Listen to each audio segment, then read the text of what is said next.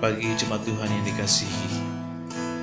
Saat ini mari kita sama-sama datang pada Tuhan. Kita membuka hati kita, mengangkat tangan kita, memuji menyembah Dia. Tuhan, kami rindu untuk merasakan hadirat-Mu. Rindu untuk berada dalam hadirat-Mu Bapa. Merasakan kasih dan kemenahan-Mu Tuhan. Haleluya. Hal yang ku rindu. Berdiam di dalam rumahmu Satu hal yang ku minta.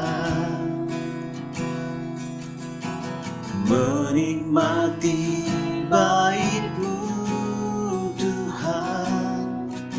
Satu hal yang ku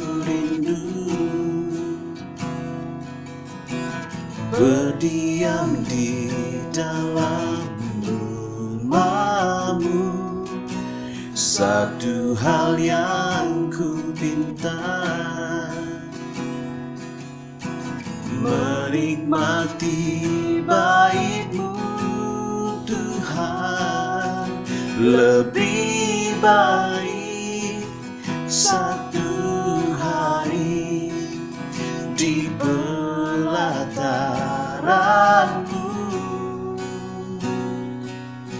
daripada seribu hari di tempat lain.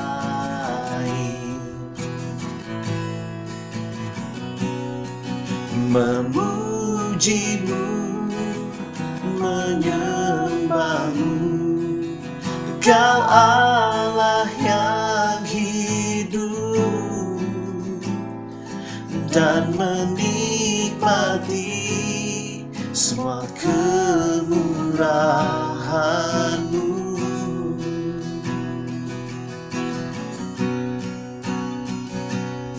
Lebih baik satu hari di pelataranmu.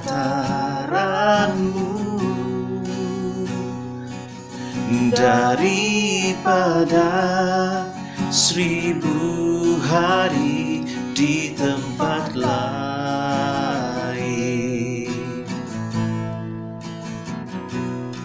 Memujimu menyembahmu. Kau Allah yang hidup dan menikmati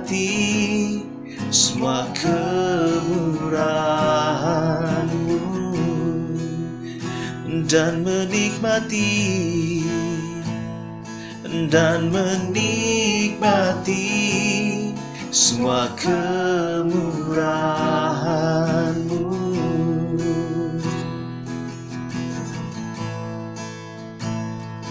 Dan menikmati semua kemurahanmu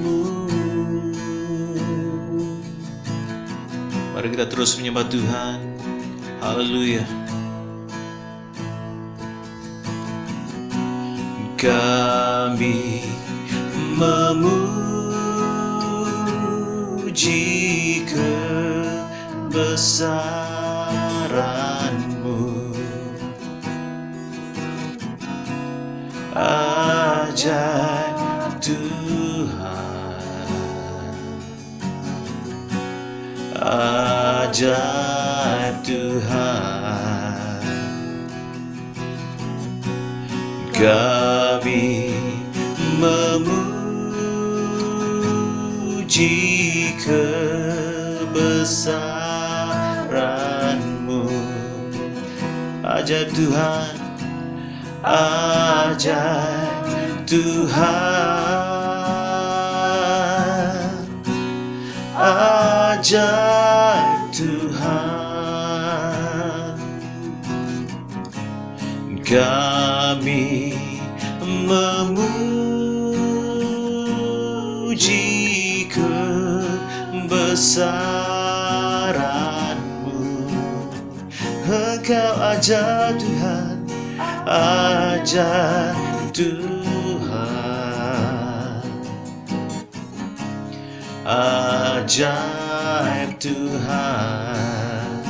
Kami memuji kami memuji kebesaranmu. Ajaib Tuhan. Ajaib Tuhan ajaib Tuhan. Ajaib Tuhan. Ajaib Tuhan. Ajaib ajaib Tuhan. Ajaib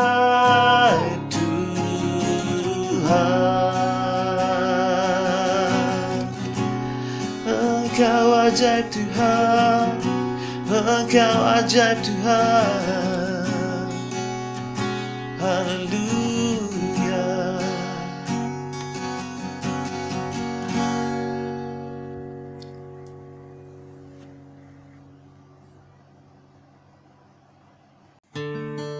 Tuhan, kami rindu untuk tinggal dalam Engkau Bapa.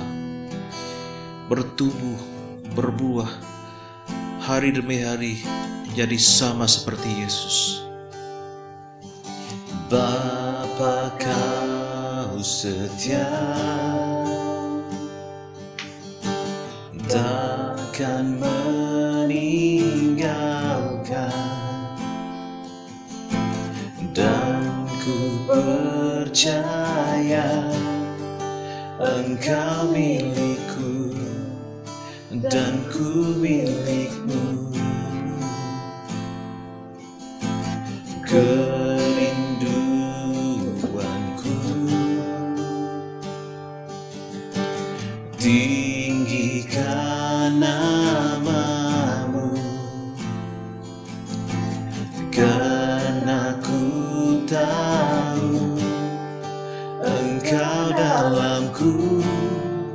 dan ku dalammu.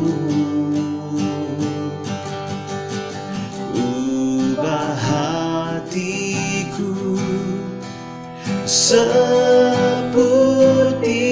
hatimu. Setulus salibmu kasihmu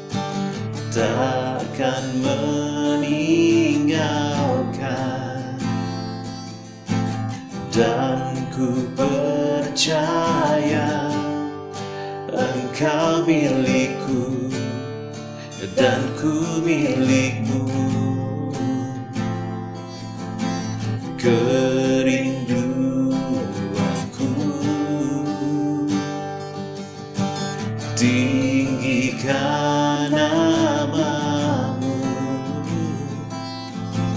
karena ku tahu engkau dalamku dan ku dalammu.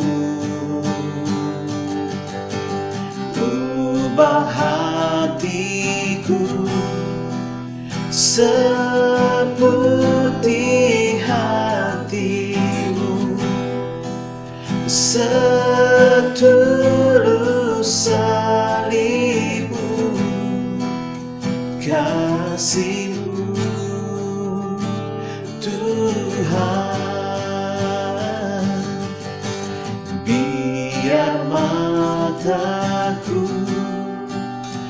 seperti matamu.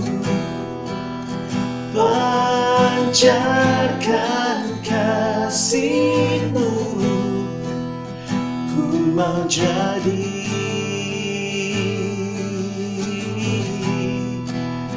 Ku mau jadi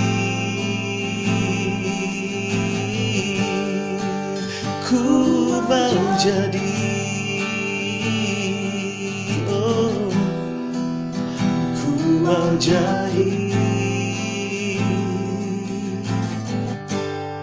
Sepertimu Hanya Kaulah segalanya Tuhan dalam hidup kami. Kerajaanmu, kebenaranmu Tuhan itu adalah bagian kami Bapa.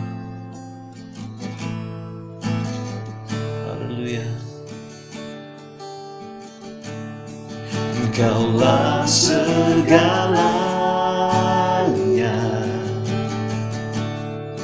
Di dalam hidupku kerajaanmu kebenaranmu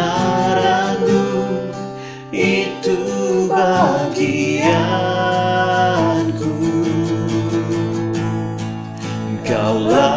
yang ku pandang selama hidupku mengasihimu memuliakanmu Bapa dan Raja Kaulah segalanya Kaulah segalanya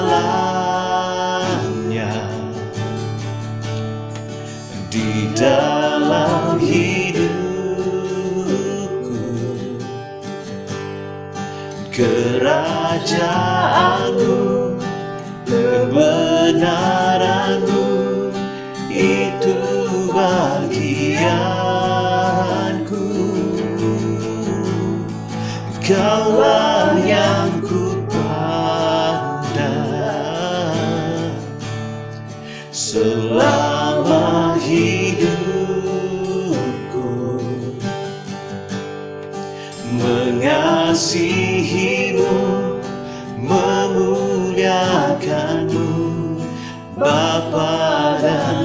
dan Rajaku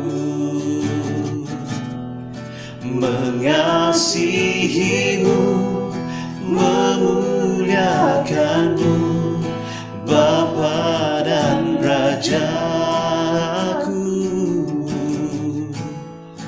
Mengasihimu memuliakanmu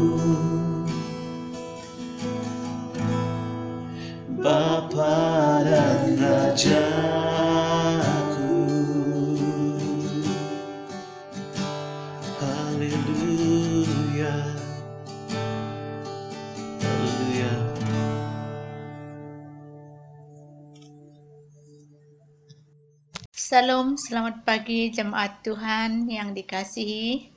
Apa kabar semua? Dan saya percaya kita berada di dalam keadaan yang baik, keadaan yang sehat, senantiasa berada di bawah perlindungan Tuhan. Terima kasih sekali lagi kerana mempunyai kesempatan untuk berkongsi firman Tuhan bagi kita pada pagi ini yang saya ambil daripada Yohanes 15 ayat 1 hingga 8. Firman Tuhan yang terdapat di dalam Yohanes 15 ayat 1 hingga 8. Mari kita membaca bersama-sama. Dalam ayat 1 berkata, Akulah pokok anggur yang benar, dan Bapakkulah pengusahanya. Setiap ranting padaku yang tidak berbuah, dipotongnya dan setiap ranting yang berbuah, dibersihkannya, supaya ia lebih banyak berbuah. Kamu memang sudah bersih karena firman yang telah kukatakan kepadamu. Tinggallah di dalam aku dan aku di dalam kamu. sama seperti ranting tidak dapat berbuah dari dirinya sendiri kalau ia tidak tinggal pada pokok anggur. Demikian juga kamu tidak berbuah jikalau kamu tidak tinggal di dalam aku. Akulah pokok anggur dan kamulah ranting-rantingnya. Barang siapa tinggal di dalam aku dan aku di dalam dia, ia berbuah banyak, sebab di luar aku kamu tidak dapat berbuat apa-apa. Barang siapa tidak tinggal di dalam aku, ia dibuang keluar seperti ranting dan menjadi kering. Kemudian dikumpulkan orang dan dicampakkan ke dalam api lalu dibakar. Jikalau kamu tinggal di dalam aku dan firmanku tinggal di dalam kamu, mintalah apa saja yang kamu kehendaki dan kamu akan menerimanya. Dalam hal inilah Bapakku dipermuliakan, yaitu jika kamu berbuah banyak dan dengan demikian kamu adalah murid-muridku. Tema yang saya ambil daripada petikan firman Tuhan ini adalah berpautlah kepada pokok anggur yang benar. Pada bulan Mei yang lalu, firman Tuhan yang saya kongsikan adalah mengenai empat jenis tanah yang berbeza. Tanah ini menerima benih yang sama, berhadapan dengan ancaman dan serangan yang sama. Tetapi baik buruknya keadaan tanaman tersebut sangat bergantung pada kualiti tanahnya. Benih itu adalah firman Tuhan dan tanah itu adalah keadaan hati kita. Dan pada pagi ini saya ingin kongsikan tentang pokok anggur yang benar. Satu perumpamaan yang sangat difahami oleh murid-murid Yesus. Yesus memberikan perumpamaan ini karena pokok anggur merupakan bagian warisan bangsa Yahudi dan pokok anggur juga merupakan tanaman yang sangat dikenal oleh orang Yahudi pada masa itu. Dan juga anggur merupakan salah satu penghasilan utama bagi mereka pada masa itu. Jadi maka kebun anggur sangat biasa bagi para murid Yesus dan mereka boleh mengerti apa yang diajar oleh Yesus melalui perumpamaan pokok anggur ini. Nah, di dalam petikan ini ada dua bahagian yang akan kita lihat. Dari ayat 1 hingga 3, ia berkaitan dengan perhubungan dan kedudukan kita dengan pokok anggur. Manakala dalam ayat 4 hingga 8 membicara tentang perbuatan atau tanggung jawab kita, peranan kita sebagai dahan kepada pokok tersebut. Jadi yang pertama, bagaimana kita berpaut kepada pokok anggur yang benar ini? Yang pertama adalah mengetahui perhubungan kita atau kedudukan kita dengan Yesus. Dalam ayat 1 hingga 2, Yesus mengatakan, Akulah pokok anggur yang benar, dan Bapakkulah pengusahanya. Setiap ranting padaku yang tidak berbuah dipotongnya, dan setiap ranting yang berbuah dibersihkannya supaya ia lebih banyak berbuah. Kamu memang sudah bersih karena firman yang telah kukatakan kepadamu. Pokok dan ranting ataupun dahan adalah bagian yang tak dapat dipisahkan dari tanaman. Satu simbol dari suatu perhubungan yang erat. Nyawa pada dahan bergantung penuh pada pokok mati atau hidupnya sebatang dahan terletak pada pohonnya. Karena semua zat-zat makanan ataupun air yang diperlukan oleh dahan tersebut diperoleh daripada pohonnya. Dan tanpa pokok tidak ada dahan. Di sini Yesus menunjukkan peranan yang ada di kebun pertumbuhan Allah. Dialah pokok anggur itu. Batang pokok atau sumber utama yang menumbuhkan akar dan mengeluarkan buah adalah Yesus sendiri. Orang percaya kepada Yesus adalah dahan-dahannya yang menjulur dan bertumbuh dari pokok tersebut. Allah adalah pengusaha kebun anggur itu yang turun tangan untuk mengalirkan kehidupan ke dahan-dahan sampai akhirnya dapat menghasilkan buah. Allah memainkan peranan yang sangat penting dalam mengarahkan dan mengawasi proses pertumbuhan tersebut. Setiap ranting padaku yang tidak berbuah, kata Yesus, dipotongnya, dan setiap ranting yang berbuah dibersihnya, supaya lebih banyak berbuah. Setiap orang yang memiliki kebiasaan buruk yang sering menghambat kemajuan hidup mereka. Tuhan dapat membersihkan hal-hal buruk dalam diri kita melalui berbagai cara, melalui nasihat orang lain, melalui peristiwa kegagalan atau kesedihan, ataupun melalui teguran seorang sahabat ataupun ahli keluarga kita.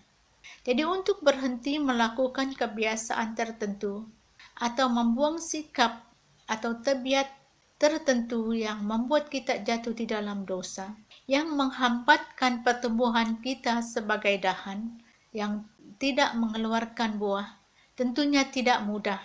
Namun itu akan mendatangkan kebaikan dan pertumbuhan bagi diri kita sendiri. Dengan adanya pokok anggur yang benar itu, kita dapat kekuatan dan kesanggupan untuk melepaskan sikap atau tabiat yang memudaratkan iman kita yang menghambatkan pertumbuhan kita dan yang menghalang kita untuk berbuah banyak. Mungkin tahun demi tahun kita tetap bergumul dengan dosa yang sama atau memiliki kebiasaan buruk yang tak dapat berubah. Mari kita renungkan, mungkinkah selama ini kita tidak mengizinkan atau kita menolak ketika Tuhan ingin membersihkan kebiasaan buruk kita. Karena apabila kita enggan melepaskan kebiasaan buruk, karena kita sudah merasa selesa dengan keadaan itu, kita sendirilah yang sebenarnya dirugikan, kita merasa rugi. Dan bukan hanya kita saja yang merasa rugi, tetapi orang-orang di sekeliling kita juga turut terkena dengan kesannya. Dan apabila kita mengizinkan Tuhan untuk memangkas untuk membersihkan sikap dan tabiat buruk kita. Kita tidak akan pernah rugi, karena tunas-tunas baru akan tumbuh daripada kita, dan kita jugalah yang akan menikmati tuayannya nanti. Nah, kita sebagai orang yang percaya adalah dahan-dahan kepada pokok anggur itu untuk tidak dibuang untuk tidak menjadi layu, kita harus mengetahui akan kedudukan kita, akan perhubungan kita dengan pokok anggur yang benar itu. Karena apabila kita berpisah daripada pokok anggur yang benar, dari sanalah mulai kita menjadi layu, kering, dan mati. Dan kedua, mengetahui tentang tanggung jawab kita sebagai ranting atau sebagai dahan di dalam ayat 4 dan 5. Tinggallah di dalam aku dan aku di dalam kamu, sama seperti ranting tidak dapat berbuah dari dirinya sendiri kalau ia tidak tinggal pada pokok anggur. Demikian juga kamu tidak berbuah jikalau kamu tidak tinggal di dalam aku. Akulah pokok anggur dan kamulah ranting-rantingnya. Barang siapa tinggal di dalam aku dan aku di dalam dia, ia berbuah banyak, sebab di luar aku kamu tidak dapat berbuat apa-apa. Tanggung jawab dan peranan kita adalah tinggal di dalam dia, tinggal melekat pada pokok anggur yang benar itu. Yesus berkata, tinggallah di dalam aku bermaksud tetap bersatu, memiliki persekutuan, memelihara persekutuan dengan dia yang tidak putus-putus dengan Yesus. Ini adalah tanggung jawab kita, peranan kita di dalam Kristus Yesus. Dan bagaimana kita tetap tinggal di dalam Yesus. Kata remain, abide in me, ataupun tinggallah, tetaplah di dalam aku, kata Yesus, berarti terus melekat, terus berada di dalam keadaan tertentu, bertahan, kita tetap memiliki perhubungan dengan Allah melalui Kristus. Baik pada musim hujan atau panas, baik pada musim kelimpahan atau kekurangan, baik pada musim bersukacita atau kedukaan, baik dalam kesakitan atau ketika kita sehat, kita tetap tinggal di dalam Yesus Kristus. Kita percayakan hidup kita ke dalam tangan Tuhan untuk membentuk kita, untuk mengajar kita, dan untuk membersih kita, dan pada akhirnya maka kita akan menghasilkan buah yang banyak. Tetap tinggal di dalam Kristus berarti hidup dalam persekutuan dengan Allah melalui doa dan pembacaan firman Tuhan untuk mengekalkan persekutuan kita dengan Tuhan. Kita hidup dalam kesetiaan dan ketaatan.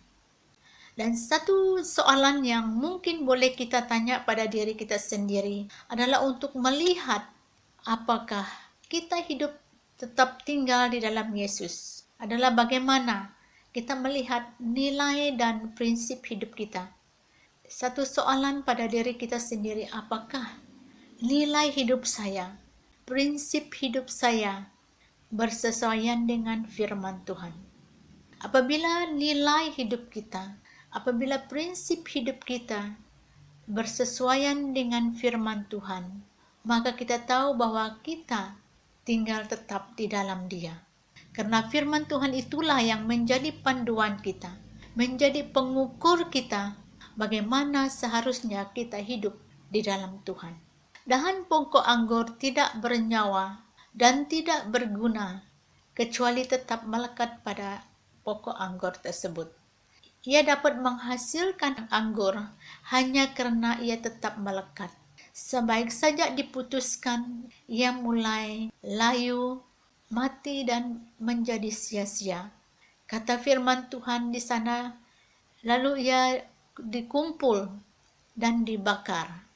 Jadi Yesus adalah pokok anggur yang benar itu dan tanggung jawab kita adalah melekat kepada dia. Rasul Paulus menyatakan kebenaran di dalam Galatia 2 ayat 20. Dia menulis begini, Namun aku hidup, tetapi bukan lagi aku sendiri yang hidup, melainkan Kristus yang hidup di dalam aku. Dan hidupku yang ku hidup sekarang di dalam daging adalah hidup oleh iman dalam anak Allah yang telah mengasihi aku dan menyerahkan dirinya untuk aku. Di sini Rasul Paulus mengatakan bahwa hidupnya bukan hidupnya lagi, melainkan Kristus yang hidup di dalam dia. Dan apabila kita hidup di dalam Yesus dan Yesus hidup di dalam kita, maka perjalanan hidup kita akan kita jalani sesuai dengan kehendaknya. Orang percaya yang tinggal di dalam Kristus dapat berkata, saya dapat melakukan segala sesuatu melalui dia yang menguatkan aku. Itu terdapat dalam Filipi 4 ayat 13 dan ayat ini yang selalu kita gunakan bahwa kita dapat melakukan segala sesuatu melalui Dia yang memberi kekuatan kepada kita. Yesus Kristus adalah pokok anggur yang benar itu dan kita adalah ranting-rantingnya.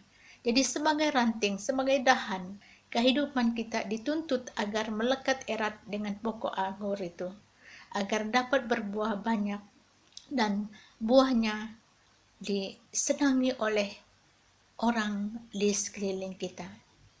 Namun pada kenyataannya ada setengah orang mengaku sebagai pengikut Kristus namun tidak melekat erat dengan pokok anggur yang benar itu.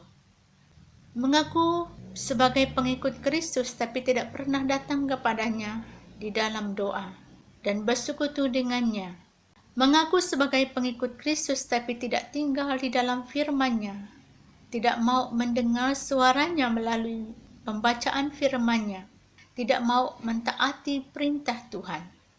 Karena di dalam Yohanes 14 ayat 15 mengatakan, Jikalau kamu mengasihi aku, kamu akan menuruti segala perintahku.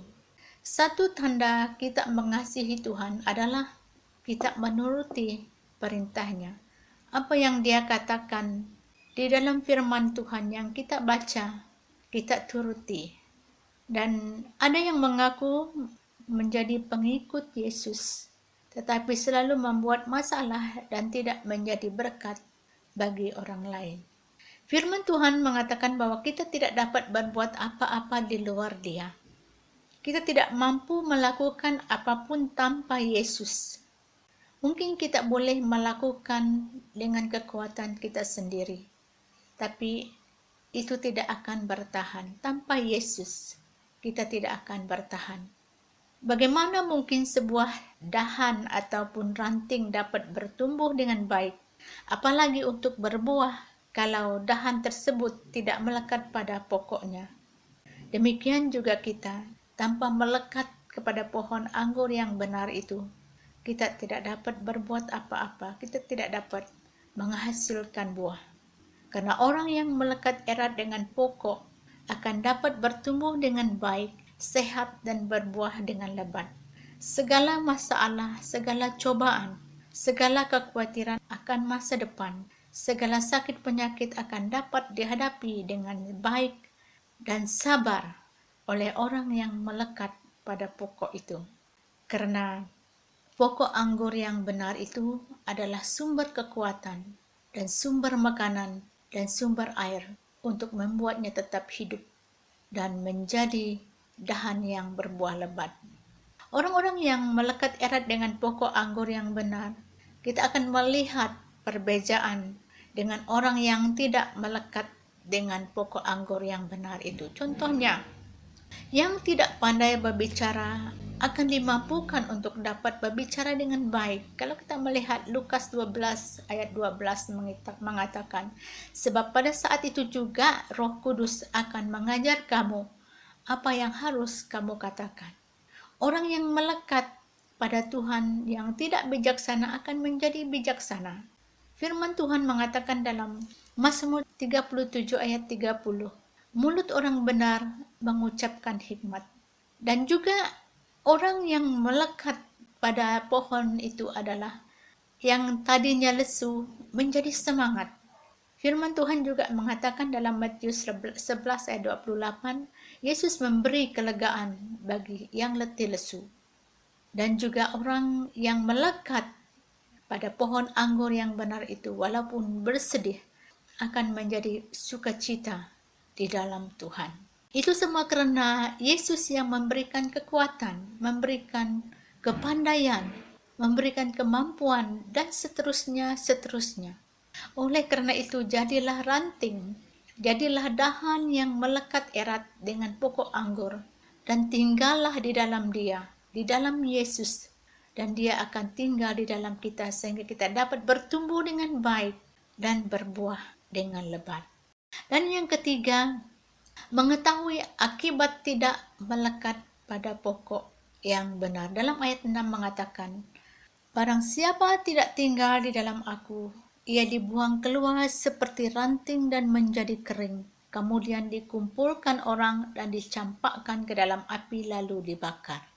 Di sini kita melihat bahwa akibat tidak melekat pada pokok anggur itu adalah kita kehilangan persekutuan dengan Allah. Banyak orang menyebut dia orang Kristen tapi tidak ada persekutuan dengan Yesus. Tidak ada perhubungan pribadi dengan Yesus. Kita kehilangan kekuatan. Selagi pohon itu melekat pada pokok itu, dia dapat bertahan. Tapi apabila kita tidak melekat pada pokok itu, maka kita akan layu, tidak memiliki kehidupan, menjadi kering lalu mati dan dicampakkan di dalam api. Kita kehilangan imbalan kita. Kita kehilangan upah kita ketika kehidupan berakhir. Akan ada banyak orang yang menyebut nama Yesus tapi tidak berbuah. Dalam Matius memberi amaran kepada kita. Matius 7 ayat 21 memberi satu amaran yang mengatakan bukan setiap orang yang berseru kepadaku Tuhan, Tuhan akan masuk ke dalam kerajaan surga, melainkan dia yang melakukan kehendak Bapakku yang di surga. Dan itulah akibat tidak melekat kepada pokok anggur yang benar itu adalah kita kehilangan persekutuan dengan Allah. Kita kehilangan kekuatan, kuasa, dan kita kehilangan imbalan kita. Dan yang terakhir, bagaimana kita harus melekat tetap tinggal di dalam pokok anggur yang benar itu adalah mengetahui janji dan tujuan Tuhan bagi kita dalam ayat 7 dan 8. mengatakan, "Jikalau kamu tinggal di dalam aku dan firmanku tinggal di dalam kamu, mintalah apa saja yang kamu kehendaki dan kamu akan menerimanya." Jadi Yesus mengajar bahwa mengetahui dan memiliki firman-Nya akan menguasai dan membimbing doa kita sehingga kita dapat menerima jawaban daripadanya. Yesus mengatakan bahwa ketika kita tinggal di dalam Dia dan ketika firman-Nya ada di dalam kita, kehidupan doa kita akan seturut dengan kehendak Tuhan dan bukan kehendak manusia. Harus kita ketahui bahwa Tuhan tidak selalu memberi apa yang kita mau, tetapi Dia pasti memberi apa yang kita perlu kemahuan dan keperluan sangat berbeza. Jadi kita lihat di sana ada janji dan juga ada juga syarat di sana dalam ayat itu. Syaratnya kita tinggal di dalam Yesus. Kita melekat kepada pokok anggur yang benar itu. Dan firman Tuhan tinggal di dalam kita. Dan apabila kita tinggal di dalam Yesus dan firman-Nya kita taati jadi janji Tuhan itu akan kita terima, maka dia mendengar doa kita sesuai dengan kehendaknya. Makin kita bergaul dengan Tuhan dalam persekutuan dengannya, dalam doa dan pembacaan firman-Nya, makin kita mengenal hati dan mengerti kehendaknya. Makin kita membaca dan merenungkan firman-Nya, maka kita tahu jalan mana yang harus dipilih pilihan mana yang harus kita ambil. Ketika kita berdoa kepada Tuhan, kita berserah kepada kehendaknya bagi kita. Karena dia tahu apa yang kita perlukan. Makin kita bergaul dengan Tuhan, makin kita mengenal dan mengerti kehendaknya, maka kita siap menerima apa saja jawaban daripada Tuhan. Jawaban Tuhan mungkin ya atau tidak atau menunggu. Itu ada tiga hal yang harus kita tahu tentang kita berdoa kepada Tuhan. Ya, tidak atau tunggu. Oleh karena kita bergaul dengan Tuhan, maka kita siap untuk menerima apa saja jawaban daripada Tuhan. Nah, dalam ayat 8 mengatakan, dalam hal inilah Bapakku dipermuliakan, yaitu jika kamu berbuah banyak, dan dengan demikian kamu adalah murid-muridku. Yesus mengatakan bahwa Allah dimuliakan melalui kehidupan kita. Jika kita taat kepada kehendaknya, kita akan berhasil, kita akan berbuah. Dan melalui buah yang baik, buah yang manis, itu akan memuliakan dia. Dalam Matius 5 ayat 16 mengatakan, Demikianlah kehendaknya terangmu bercahaya di depan orang, supaya mereka melihat perbuatanmu yang baik dan memuliakan Bapakmu yang di surga. Nah, sebagai kesimpulan, firman Tuhan ini merupakan janji dan juga nasihat untuk tetap tinggal, melekat, bertumbuh di dalam Yesus Kristus, dan justru menghasilkan buah yang baik, buah yang lazat, buah yang manis dan menarik bagi semua orang bukan saja hidup kita sendiri akan diperkayakan, tetapi yang paling penting, dunia yang tidak mengenal Tuhan akan mengenal kebesaran pengusaha kebun anggur tersebut. Nah, untuk tinggal di dalam Kristus setiap hari adalah pilihan kita. Untuk tinggal di dalam Kristus, to abide in Jesus, is a choice, adalah satu pilihan. Tinggallah di dalam aku, kata Yesus berbicara tentang kehendak, pilihan yang kita buat setiap hari.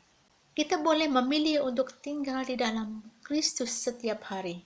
Kita boleh memilih untuk membaca firman Tuhan, untuk berdoa, dan menaatinya. Dan kita memilih setiap hari untuk memberi diri kita kepadanya, berserah kepada pimpinan dan kehendaknya, dan sebagainya di dalam hidup kita. Kita memilih untuk mengekalkan hubungan itu melalui keputusan kita yang kita buat. Itulah orang yang dikuasai oleh Roh Kudus. Aku dalam kamu kata Yesus. Bermaksud Yesus mau tinggal di dalam kita. Tapi itu terserah dengan kita. Itu pilihan kita. Karena segala sesuatu dalam kehidupan Kristen kita sangat bergantung pada kualiti hubungan itu dengan Kristus. Dengan kata lain, kualiti kehidupan Kristen kita bergantung pada kualiti hubungan kita dengan Kristus. Dan kita mesti membuat pilihan dan bertekad untuk mengikutinya. Kita mesti memilih untuk memberi diri kita sehingga dia dapat berbicara kepada kita melalui firman-Nya. Maka kita harus bergantung kepadanya yang memberi kita kekuatan untuk menjalani kehidupan yang dikehendakinya, yaitu menjadi dahan yang melekat pada pohon anggur yang benar itu, maka kita akan berbuah untuk kemuliaannya. Amin. Tuhan memberkati.